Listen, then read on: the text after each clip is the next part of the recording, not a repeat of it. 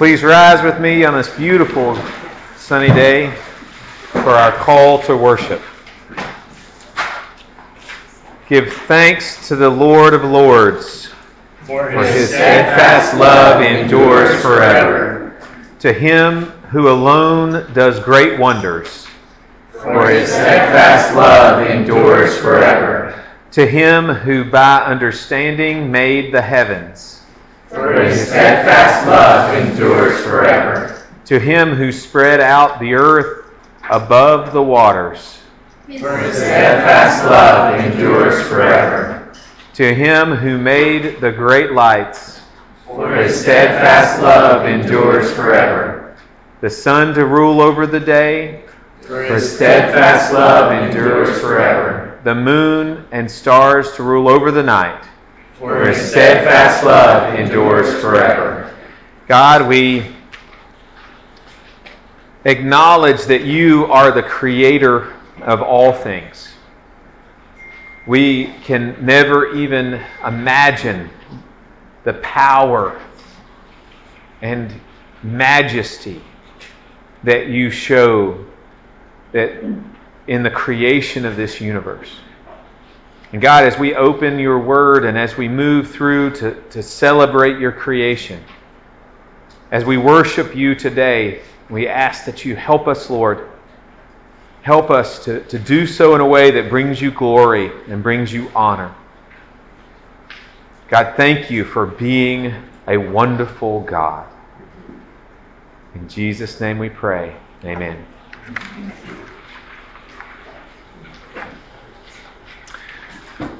All right, guys, for our call to worship, if you want to turn to, to Song 347, I sing the mighty power of God. This is a repeat from last week. I would consider this a new one. I had never done it before. So, you know, I think it to be a good thing to, to be repeating uh, some of the songs that we're learning. This is a great song. And we'll follow that up with All Creatures of Our God and King a cappella to start the day. So, yeah. Let us worship.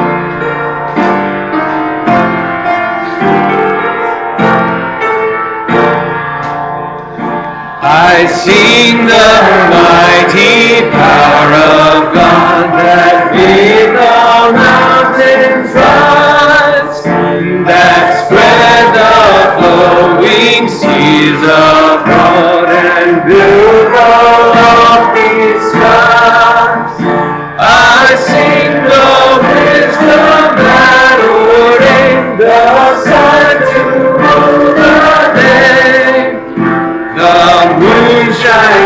his command, and all the stars. I sing the goodness of the Lord that the earth. He formed the creatures with his word, and then pronounced them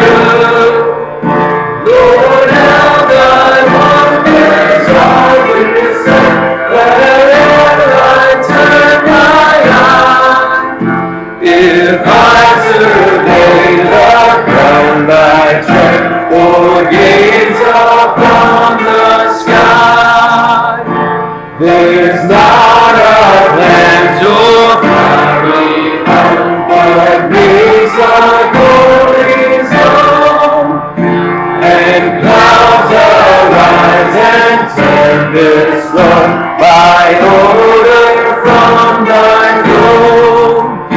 While all that borrows life from thee is ever in thy care, and everywhere that man can be, thou God art present there.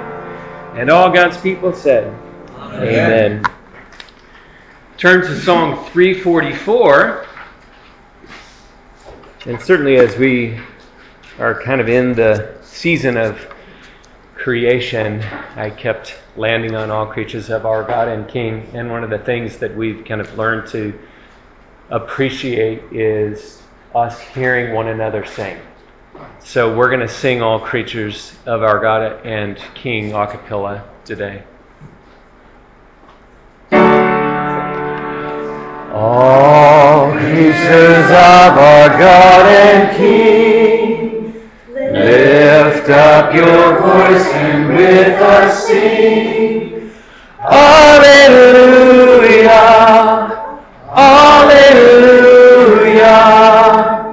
Thou burning sun with golden beam, thou silver moon with softer gleam. Oh, praise him. Oh, praise him. Alleluia. Alleluia. Alleluia. Thou rushing wind, thou art so strong. Clouds that sail in heaven along. Oh, praise him. Alleluia. Thou rising morning, praise rejoice. Ye lights of evening find a voice. Oh, praise him. Oh, praise him.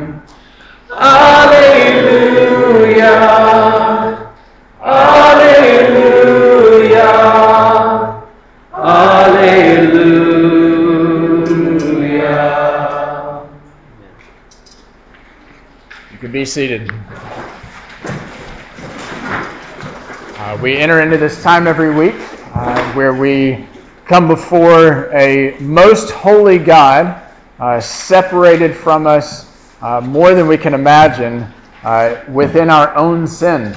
Uh, so we spend this time every week confessing that sin before Him, not because He doesn't know it, uh, but because one, we're commanded to, and two, it helps us to see our standing before Him in and of ourselves. Uh, so we're going to have a time just for a minute of uh, bringing our own sins to mind and confessing those uh, personally before your Maker. Uh, and then I will close us with a corporate confession.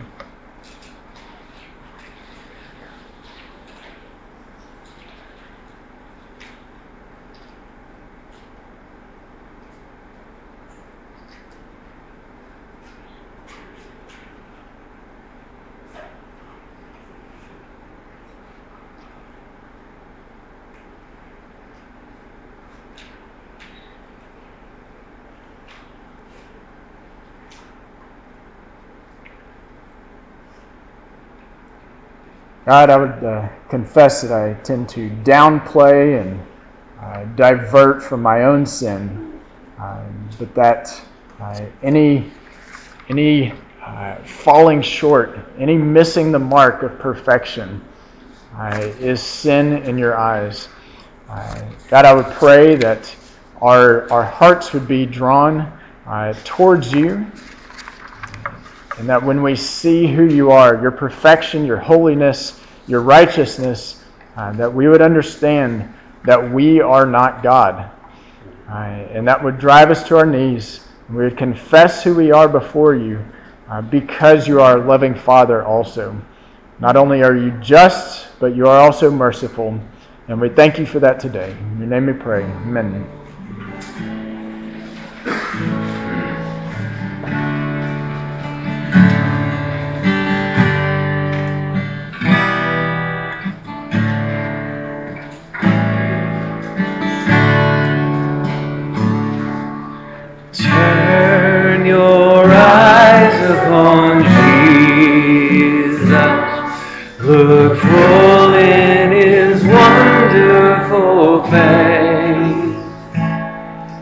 The things of earth will grow strangely dim in the light of his glory and grace.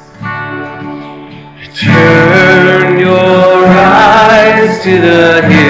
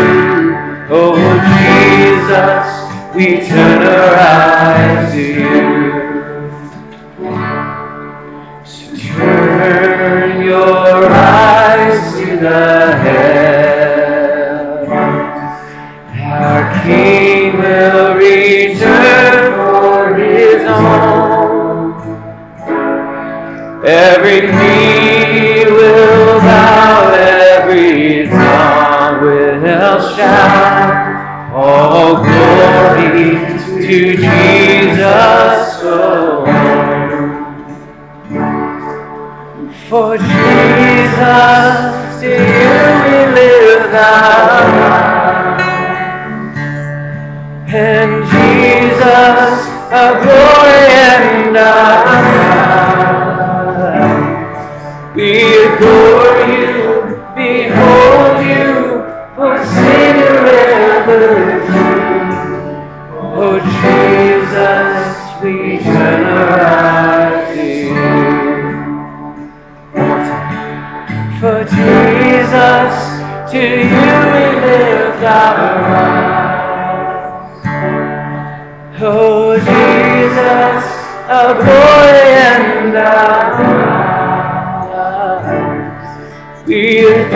You, behold you, our Savior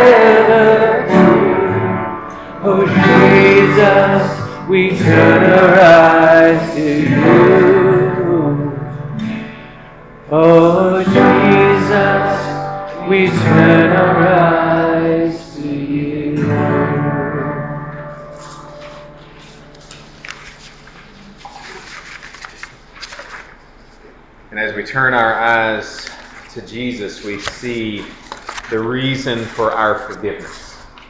And our, our scripture today is from the, uh, the reading through chronologically, is from the passage um, from Leviticus 5, 5 and 6. When he realizes his guilt in any of these and confesses his sins, of the sins he has committed, he shall bring to the Lord as his compensation for the sin that he has committed a female from the flock, a lamb or a goat for a sin offering. And the priest shall make atonement for him for his sin. We no longer have to do this because Jesus was that sin offering for me. That's what for for me and for us. That's the atonement that we that has been made. Jesus was both the priest and the sacrifice. So now we can celebrate the, what has been done for us. So stand while we sing.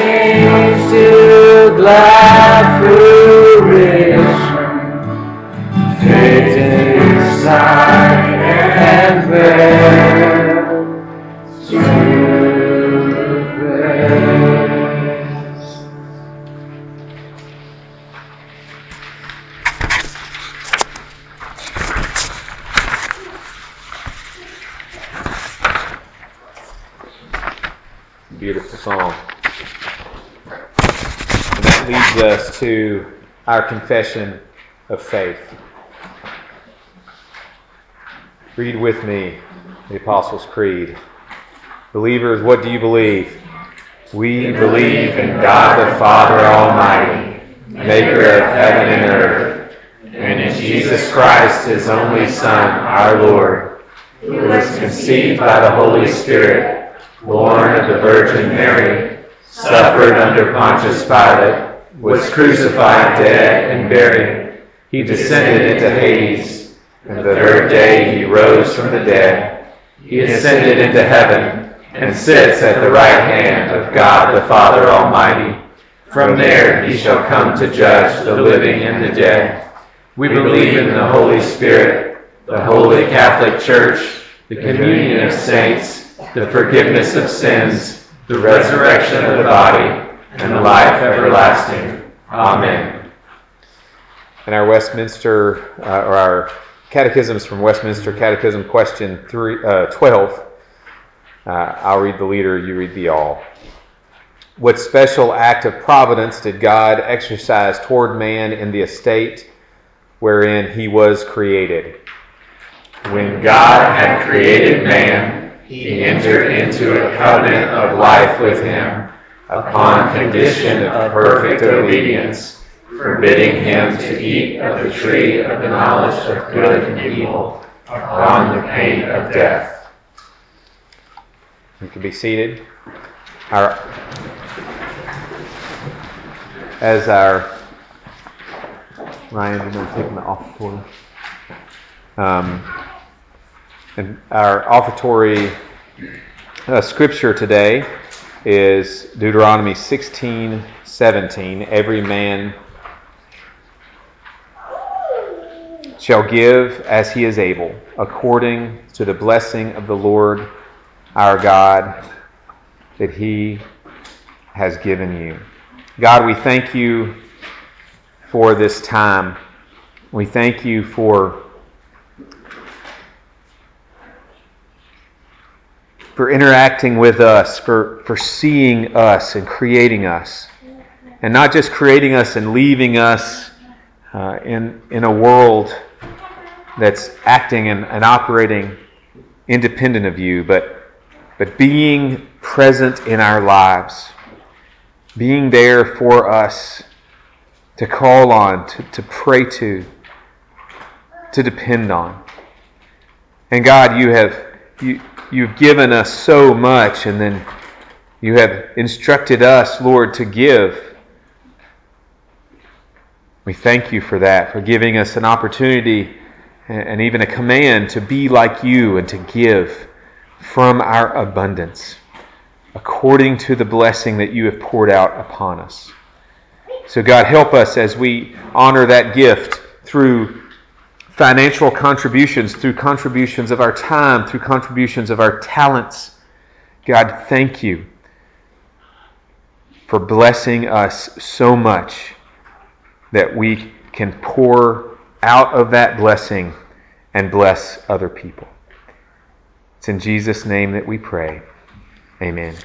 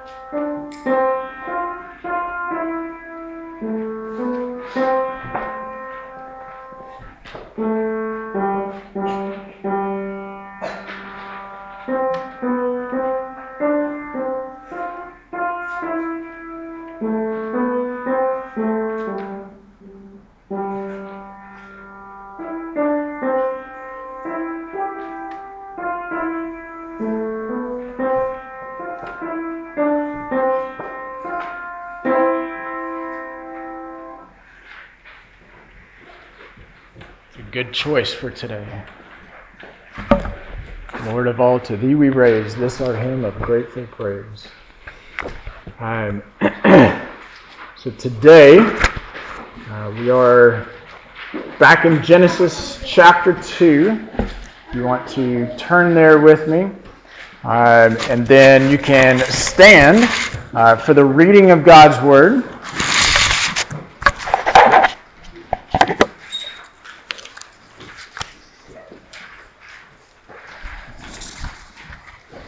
This is chapter 2. Uh, we're going to do verses uh, 4 through 17. uh, these are the generations of the heavens and the earth when they were created, in the day that the Lord God made the earth and the heavens, when no bush of the field was yet in the land, and no small plant of the field had yet sprung up. For the Lord God had not caused it to rain on the land, and there was no man to work the ground. And a mist was going up from the land and was watering the whole face of the ground. Then the Lord God formed the man of dust from the ground and breathed into his nostrils the breath of life, and the man became a living creature. And the Lord God planted a garden in Eden in the east, and there he put the man whom he had formed. And out of the ground the Lord God made to spring up every tree that is pleasant to the sight and good for food. The tree of life was in the midst of the garden, and the tree of the knowledge of good and evil. A river flowed out of Eden to water the garden, and there it divided and became four rivers. The name of the first is the Pishon. It is the one that flowed around the whole land of Havilah, where there is gold. And the gold of that land is good. Bdellium and onyxstone are there. The name of the second river is the Gihon. It is the one that flowed around the whole land of Cush. And the name of the third river is the Tigris, which flows east of Assyria. And the fourth river is the Euphrates. The Lord God took the man and put him in the Garden of Eden to work and keep it. And the Lord God commanded the man, saying, You may surely eat of every tree of the garden, but of the tree of the knowledge of good and evil you shall not eat, for in the day that you eat of it, you shall surely die. This is the word of the Lord. You can be seated. All right. so, Uh, we are looking at uh, the creation of man today. Uh, we first, in verse 4, have this kind of poetic end uh, to the seven days of creation that we have gone through. Uh, so it's saying, this is the end of it, and now we're kind of going back in time a little bit. Okay, we're going to go back to uh, some earlier verses, back to day six mainly. Um, and a couple things to notice here uh, no rain, right? There's no rain falling yet. Uh, it's just the mist coming up, so keep that in mind as you know we move through Genesis. Eventually, we're going to get to Noah, right? Uh, and so keep that in mind that Noah is actually the first account of rain that we have in the Bible. Uh, in case you were wondering why God chose the rainbow, um, not that you can't see small ones, you know, in some mist on the ground, maybe, but you're not going to see a big one in the air without actual rain. Uh, it also might explain why nobody believed him, right? Uh, that the flood was actually going to happen. So, uh, we're going to look uh, at some things here. Uh, we're going to first look at man created. So that's number one on your outline is man created. Okay. Uh, first thing is how. So that's A in your outline. How was man created? Interesting part here. If we look back at verse seven, uh, created in two ways, right? From two sources, kind of. The Lord God formed the man of dust from the ground and breathed into his nostrils the breath of life. Okay, uh, so formed from dust, apar. This is the the the earth, right? Now, how did God create everything else? You remember? Everything else up until this point, God created by just what?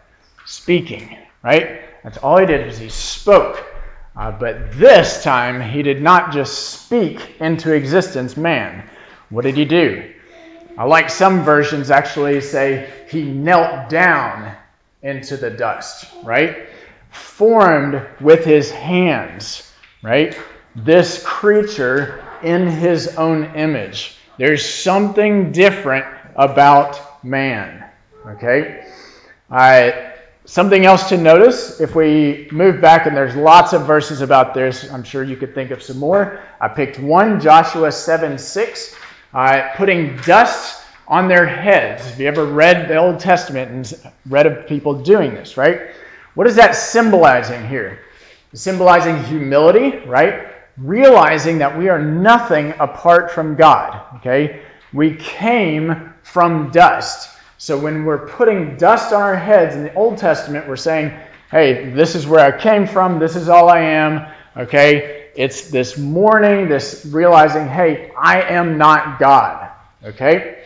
And then, I'm sure this is also maybe coming to mind for some folks, uh, Psalm 103, and it's also in Job 34, this return to dust, right? We a lot of times put this in our funerals. Uh, we came from dust, and we will return to dust. Okay? It's this, this idea about understanding where we came from and what our standing is. But what's the other part? Okay? It is not just coming from dust. Okay? It's one that God made, fashioned, formed us from the dust with his hands. But then what does it say? Love this part, right? What's it say? He could have just given him breath, right? Could have just said, okay, now start breathing right? Because even even trees like breathe, right? The way that we understand biology, anybody taking biology, we understand that trees kind of breathe, right? Not like us, but animals definitely. We got lots of animals that definitely breathe like us, right? So what did God do for all of them? He just said, okay, start breathing, right? But not for man. What did he do? I love this part, right? And breathed into his nostrils the breath of life. Okay? breathed into him. Okay? This breath, our breath, is straight from God. So, looking at B then in your outline, how this matters. What comes about because of this? Why does, why does any of this matter? So, man has a connection with this earth, right? If we understand this dirt is where we came from, okay? This is our connection with earth. So this the, the word here is actually not just man, but the man. Okay? Uh, we, we use in the English language, a lot of times our, our words uh, overlap and kind of mean a lot of sort of different things that are kind of related. Uh, but this is the man. So the word is Ha Adam. And I don't know if I'm saying that right, but I can spell it. It's H A A D A M. And if you write it out, you can see something here. Okay, Ha Adam, made for and from the earth. Okay, so this is where the definition of this basically comes from, right? Because we came from the earth, made for the earth. Okay, so this is what Adam means. This is where we get the name Adam, right? Because it's Ha Adam. Okay, just the word Adam with an H A in front of it. Okay, so when we see disobedience later, okay, we're not going to cover that today, but when we see that disobedience later, this connection then, notice what happens in that connection is that God curses not only Adam, but what else? He curses the ground along with him, right? There's that connection, okay? Man, the man, has a connection to this earth, okay? So if we look at Genesis 3 19, it says, By the sweat of your face you shall eat bread till you return to the ground, for out of it you were taken, for you are dust, and to dust you shall return. God is defining Adam as dust, right? He is once again saying, Hey, here's your name tag. Don't forget who you are, right? This little hierarchy we got going on here. Man, though, not only has this connection with the earth, but also has, like we said, this connection with God. The breath was from him. Okay? Uh, so we're reading through Leviticus. If you're following along with the, the uh, reading that some of us are doing, there's a bunch of laws in here, right? Uh, and I think it was Cody mentioned before. Um, he said one of the laws carries kind of a pretty severe weight here, and that was what? Destroying another person, right? Murder. Why does that hold special significance? Because man is what again? Is this image of God, right? This holds special significance. You are destroying an image of God, okay? I still remember that sermon because the very next day, you know, it's a Monday, so here I am driving to work, and I think I told my wife that day, I kept telling myself, that was the image of God. That was the image of God. That was the image. I think I had to do it like 10 times. Okay, 840 is terrible. So, understanding though who we are, okay, is very, very important here. This matters because, yes, not only are we from the earth, but we are special in this we have the breath of God. So, one was man created, how and how it matters. So, point two here, after man was created, we had man commissioned. Okay? We had man commissioned. So man was created, and now we're going to read about how man was commissioned. So this is verse 8. It says, And the Lord God planted a garden in Eden in the east, and there he put the man whom he had formed. Okay, so he puts the man in the garden. Now notice who made this garden? God made the garden, right? God, it even says God planted, created, planted the garden. Um, side note here, because we don't want to skip over anything, we have this description of these rivers, right? These four rivers. Now, we can look at this and say, oh, this is really neat, right? And it shows how God kind of creates this nice fertile area. Anybody who study geography, kids, you understand that when rivers kind of divide, we get a lot of uh, nice fertile ground, right? So we have this wonderful fertile ground for this garden, okay, which is pretty cool. Now, what some people are going to ask then is, oh, we got a location now, right? We got four rivers. All we got to do is find this on the map. We know where the Garden of Eden is. Okay. Not to spoil anything, but later on in this uh, account here, we have this thing called the flood. Okay? Uh, so the Great Flood kind of wiped out everything all over the face of the earth and restructured everything. So sorry, but we don't know where the Garden of Eden was. um, and so if you're thinking of finding the Garden of Eden in you know some remote forest somewhere that maybe nobody's just gone yet. It's not happening. Sorry. okay, so we have man commissioned. Uh, the garden, all of creation is whose? Whose is this? It's all God's, right? It's all His. He tells man what to do. He says, cultivate it, okay? But notice that, does he even need the man to cultivate this? No. I mean, he, he had it just start springing up and providing food and fruit. Does anybody here have a garden? Don't you wish you could do this? like just, just look out there and go, boom, and there it is. Like it's just fruit to eat. That'd be awesome. Okay? He doesn't need man, but he makes it and puts man in there. Okay? So I'm going to go back, and this is this is something that I had to wonder about. Okay? Look back at day three. Does anybody notice kind of a seemingly disparity here? Look back at day three for a minute. In verse 11. So remember, we're in day six. Okay? So this is back to day three, verse 11. And God said, Let the earth sprout vegetation, plants yielding seed, and fruit trees bearing fruit, in which is their seed, each according to its kind on the earth. And it was so. The earth brought forth vegetation, plants yielding seed according to their own kinds, trees bearing fruit in their seed, each according to its kind. God saw it was good, evening and morning, third day. Now we're on day six, and it says in verse 5 of uh, chapter 2 when no bush of the field was yet in the land, and no small plant of the field had yet sprung up. For the Lord God had caused, not yet caused it to rain on the land. What happened? I thought we had plants, right? But notice what plants we're talking about in day six. There's a difference here. Anybody catch it? What's the difference? There's no bush of the field, right? And, and just in case, I looked it up. Guess what hasada means? What that, that word for field means? Guess what that means? Field. Not a trick question. Okay? It's where we plant stuff, right? You till it up and plant it. And so, day three, we have all these plants. We have lots of trees. We have fruit trees, all of this stuff. But there's apparently plants of the field, right? Like we what this is Tennessee, corn and soybeans, right? Like all of that stuff we plant, we cultivate, we grow. Okay? So that's what we're talking about here is it says on day six, we don't have any of that coming up yet, and it even tells us why. Because what? Man wasn't there yet, right? God's saving this for him. Okay?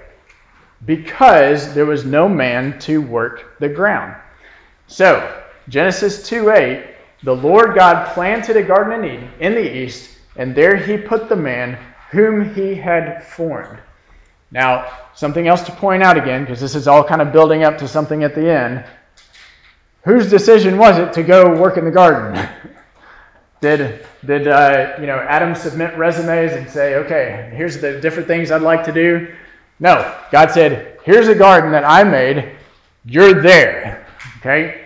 So keep in mind who's in charge here of this whole time. Okay? Man has not spoken a word. Okay? The man, as far as we know, hasn't said anything that we have recorded, and God just says, here's what you're going to be. Here's where you're going to do. Here's your life right here. Okay? So, this is man commissioned. What was he commissioned for? Is A, was to work it, right? So he says, You have to work it, right? He says, I'm going to plant this stuff, but you have to work it. But he used two words, okay? It was work it, and what's the other one? The other one was to keep it, care for it, steward it. It's a little different, okay?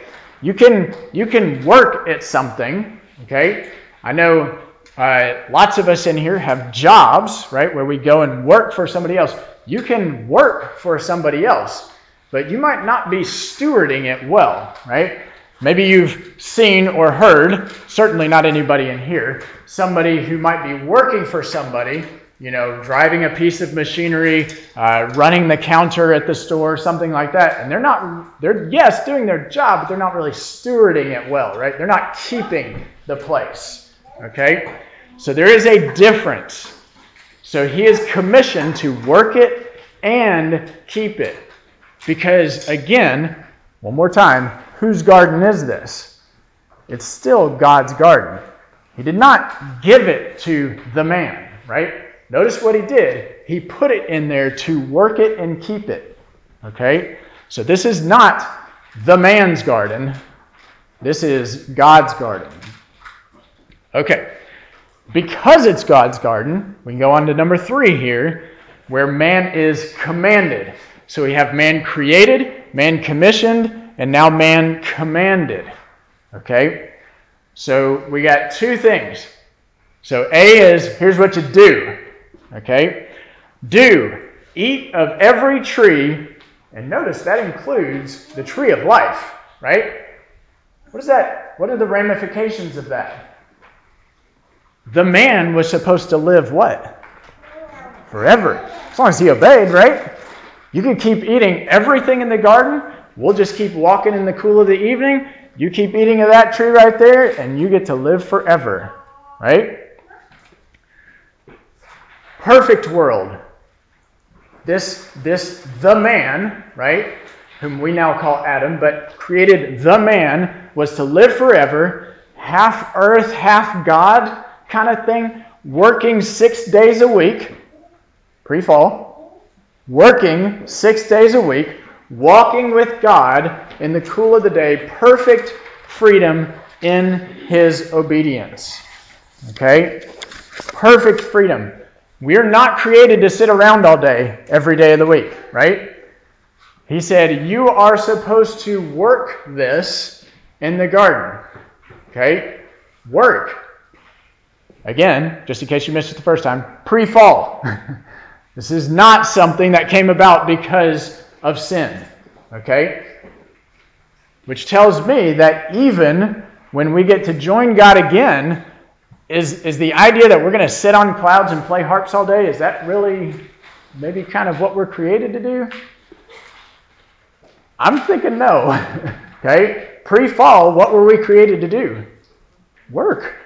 okay? Work six days, have perfect communion with God. Okay? Now, God knows who we are and what we need. Okay? And this, this goes way beyond, and you know, here's my uh, cultural impact here. This goes way beyond He gets us. Okay? This goes way beyond. It's not that He's just okay with whoever we are in our sin. Okay? He made us, He knows us, He created us, fashioned us, knit us together in our mother's womb, knows the hairs on our head, knows us better than your best friend a family member even knows you better than you know yourself. Okay? He's the potter, we're the clay. Which, by the way, should make more sense now, right? Knowing that we came from the earth. Okay? Way beyond, he gets us. So that's what he said to do. So now we're on B. What's the don't? Okay? What's the don't?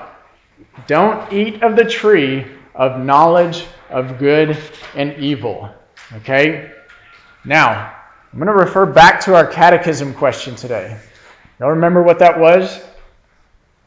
I'm not even going to read the whole thing. I'm not even going to read the full question. Look at the question right there. What special act of providence? What does that mean? What special act of providence? That means God knew who we were and loved us so much that He said, Do this and don't do this. If I didn't love Lydia, I'd say, Hey, there's a highway, go for it. Go throw the ball around. Okay? Run out there. Okay? If I love her, do I have things that she can do? Yes. Do I also have things that she can't do? Yes. Okay? If I have young people that aren't my own children kind of tell me something like, oh, my parents don't let me do this, I look at them and say, oh, good, they love you. It turns their whining into a realization that nobody's going to tell you not to do something unless they actually care about you. Okay? So, don't eat of the tree of knowledge of good and evil, because you will surely die. Obviously, my assumption is I don't know this. My assumption is Adam might have thought that that would happen immediately, right? and maybe Eve too, because she only, as far as we can tell, heard the command from Adam. Okay, the command was given to Adam, the man. Okay, don't eat of it, for you will surely die. Okay, why? Because God will not let him live forever in this terrible state where now he understands evil. Okay? As long as he was obeying and understood enough, he could live forever. But as soon as he was going to take that, he would have the knowledge, the understanding of good and evil, and God would not let him live in that state forever. Who does have the knowledge of good and evil in this situation right here? The only one is who? God. What does that tell us? The man had everything except he wasn't what? He wasn't God. We still see this. I look in the mirror and I still see this, right? We can have everything. We still want more. We can have everything, but we're still not God. God has the knowledge of good and evil. We want to be man, we want to not only be man, we want to be God. But only one man was fully God and fully man, and that's Jesus. Jesus came, lived that perfect human life. He was the new, improved, not only improved, but perfect, the man, Ha Adam. He was the man. He was the new man, right? He is immortal and has the knowledge of good and evil. So, on to number four. Sorry, this one doesn't start with a C. What it means. Okay? What does all this mean? Oh, we could go so many different ways, but we had to pick one. Okay? Um, I think it got mentioned in our prayer time this morning that you got to get one through three chapters and one through the third chapter in Genesis right because that's foundation of the whole Bible, that means that so many things can go back to this, okay? But we're going to do one. So, what this means, uh, I got a quiz for you, okay? Everybody ready to take your quiz? It is graded by you. You got a pencil, okay? So, you're going to write down the answer to this, okay? And it's multiple choice, and there's only two. Who said this? Romeo, Romeo, wherefore art thou Romeo? So, before you answer, your two choices are right there on your paper. The answers are either Juliet or Shakespeare. Okay?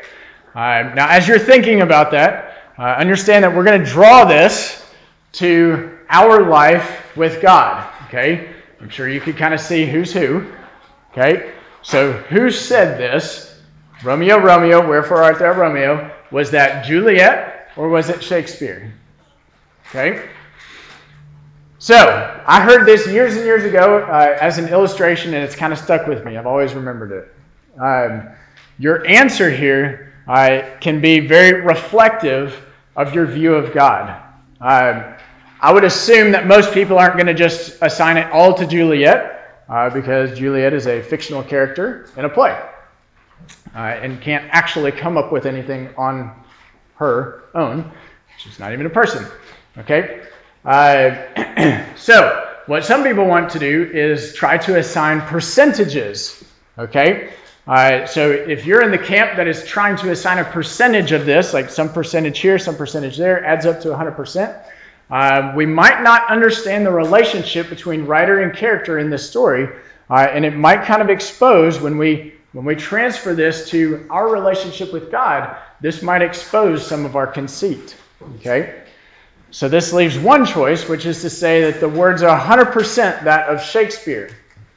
And my guess is uh, some people are going to disagree, okay, and say, well, this analogy falls short, okay?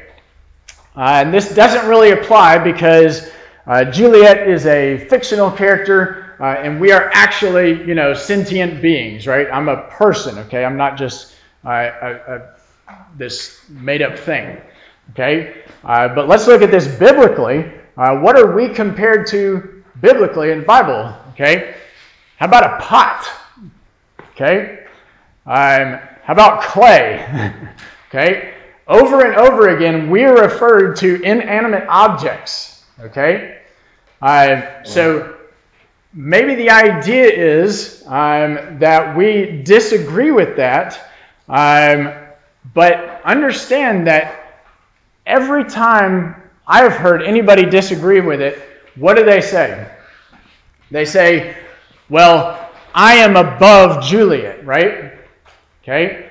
I am above that. But here's the deal. Guess what nobody ever does? Nobody ever disagrees with this and says, no, no, no, that analogy falls short. Because God is so much greater than Shakespeare. So, my question is do you think we're closer to being Juliet, or is God closer to being Shakespeare? For years, um, I have said that your theology comes down to answering just two questions. Okay? So these are the last two. So for B, the first question is Who is God? Okay? Is God really God? Is he really the creator and sustainer of all things? Does he really know all things? Is he really everywhere at all times? Is he outside of time? Does he have complete control over all things in all creation? Does his influence stop at our skin or does it permeate to all areas of our life?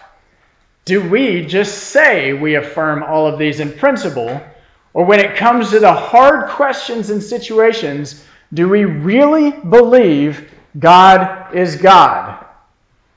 We sang a song today in verse 4 and 5 right there. If you have a chance, I would read those again later today. When stuff happens, and it does, it has and or will in your life, can you really say, In thy service pain is pleasure? With thy favor loss is gain. Storms may howl, clouds may gather, all must work for good to me. There is no way you can say that unless God is God. Have we redefined God to fit our views and our preferences? Now, some people are going to say they believe in God, but when pressed, it's actually not the God of the Bible. In the God of the Bible, his name is above all names, glory beyond comprehension, and holiness we cannot fathom.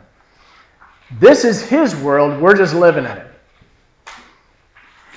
This is where Abraham Kuyper's famous quote There is not a square inch in the whole domain of our human existence over which Christ, who is sovereign over all, does not cry, Mine. Who is God? And the second question is Who is man? Is man really the clay? Is man the created creature? Are we finite in space and knowledge? Are we going to answer each one of these yes just because we think we should? Will we still answer these yes when it comes to hard questions and situations? Or are we, am I, still trying to be God? Do we still deceive ourselves that we have control when we do not? Are we still trying to put God in a box, contain, define, and in some sense control our own little God with a lowercase g? Will we recognize our relationship with God, our true relationship? Are we trying to establish parts of our lives that we have control over? Our own little kingdom where we can be the ruler? If we try to carve out some little section of our lives that we have control, autonomy over, we are deceiving ourselves. But at the same time, we are God's special creation. Don't forget that part. This, we are the only part of creation where God stopped formed us with his hands and breathed into us. We do have a special place in all of creation, but don't forget it's still in creation. Acts 17, verse 28. In him we live and move and have our being. So it's only in this obedience that we get to share in his glory. So I'm going to have these two guys come forward. We're going to pass out communion. Um, I would once again encourage you uh, that this is for believers uh, who have professed faith in God, that understand that we are part of His creation and that we are not God. We are fallen, we are sinful, we are finite. And if you have not confessed those sins and realized who you are compared to the holy God, I would encourage you to let this pass. If you have if you have unrepentant sins in your life, this is not me, this is God telling you and saying, you should not partake in this because you're eating and drinking judgment upon yourself. I'm going to go back to Psalm 104, starting in verse 14. Says, You cause the grass to grow for the livestock, and plants for man to cultivate, that he may bring forth food from the earth, and wine to gladden the heart of man, oil to make his face shine, and bread to strengthen man's heart. That's why we like bread. Every time we read that, the man, man, body of man. I want you to understand, okay, that we would do well to think Ha Adam, okay, because that's referring to what we would think of as Adam, okay. We're all Adam. But the God of the universe, let this sink in. The God of the universe condescended himself to come down into these four dimensions of space and time in order to become the new Adam, the new, the man, and reconnect his creature to himself. We are dust, and to dust we shall return, but there is a resurrection a resurrection where Christ overcame the grave. And we get to share not only in his life, not only his death, but also in his resurrection. This is one of the most amazing things. Okay? Is not only that God created this universe, right? I mean, that's that is incredible. But think about this if we could somehow imagine this God that creates all of this, but then somehow fits himself down into it. His own creation. He fit himself into his own painting, into his own play, into his own pots, right? He brought himself down in to be a character in his own creation. Why? for me, for you. This is the God we love, the God who first loved us, the man. And he's never going to stop loving us because he died for us and he wants to share eternity with us. I'm going to pray. God, we thank you. We thank you for the man. We thank you that you have created all of this, that you brought us from your creation in this special way, and loved us so much that you made us in your image. And it's so much more than we just look like you, so much more than we act like you. We have your breath inside of us. Help us to see that about ourselves Help us to see it about those around us. God, we thank you for your Son, the new, the man that would come and live that perfect life, that you would redeem all of creation, starting with your image. Help us to see that we do this all for your glory.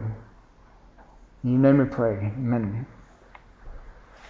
As they were eating, he took bread, and after blessing it, he broke it and gave it to them and said, Take, this is my body.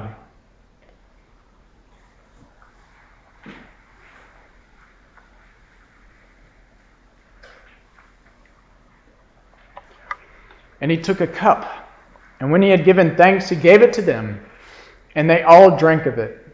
And he said to them, This is my blood of the covenant, which is poured out for many. Truly I say to you, I will not drink again of the fruit of the vine until that day when I drink it new in the kingdom of God.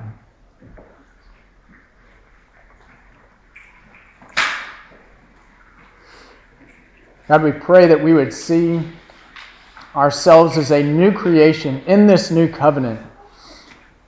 That you have redeemed your creation, your image bearers. That we would go forth today and this week in light of the knowledge that you have loved us so much, that you condescended yourself to come down into your own creation, to die for your own creations when you did not have to. Your justice and your mercy were both shown to us on the cross. We thank you and we love you. In your name we pray. Amen.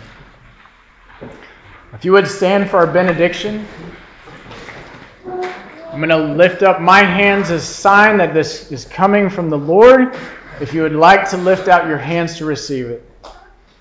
The Lord bless you and keep you. The Lord make his face to shine upon you and be gracious to you. The Lord lift up his countenance upon you and give you peace. Praise God from whom all blessings flow. Praise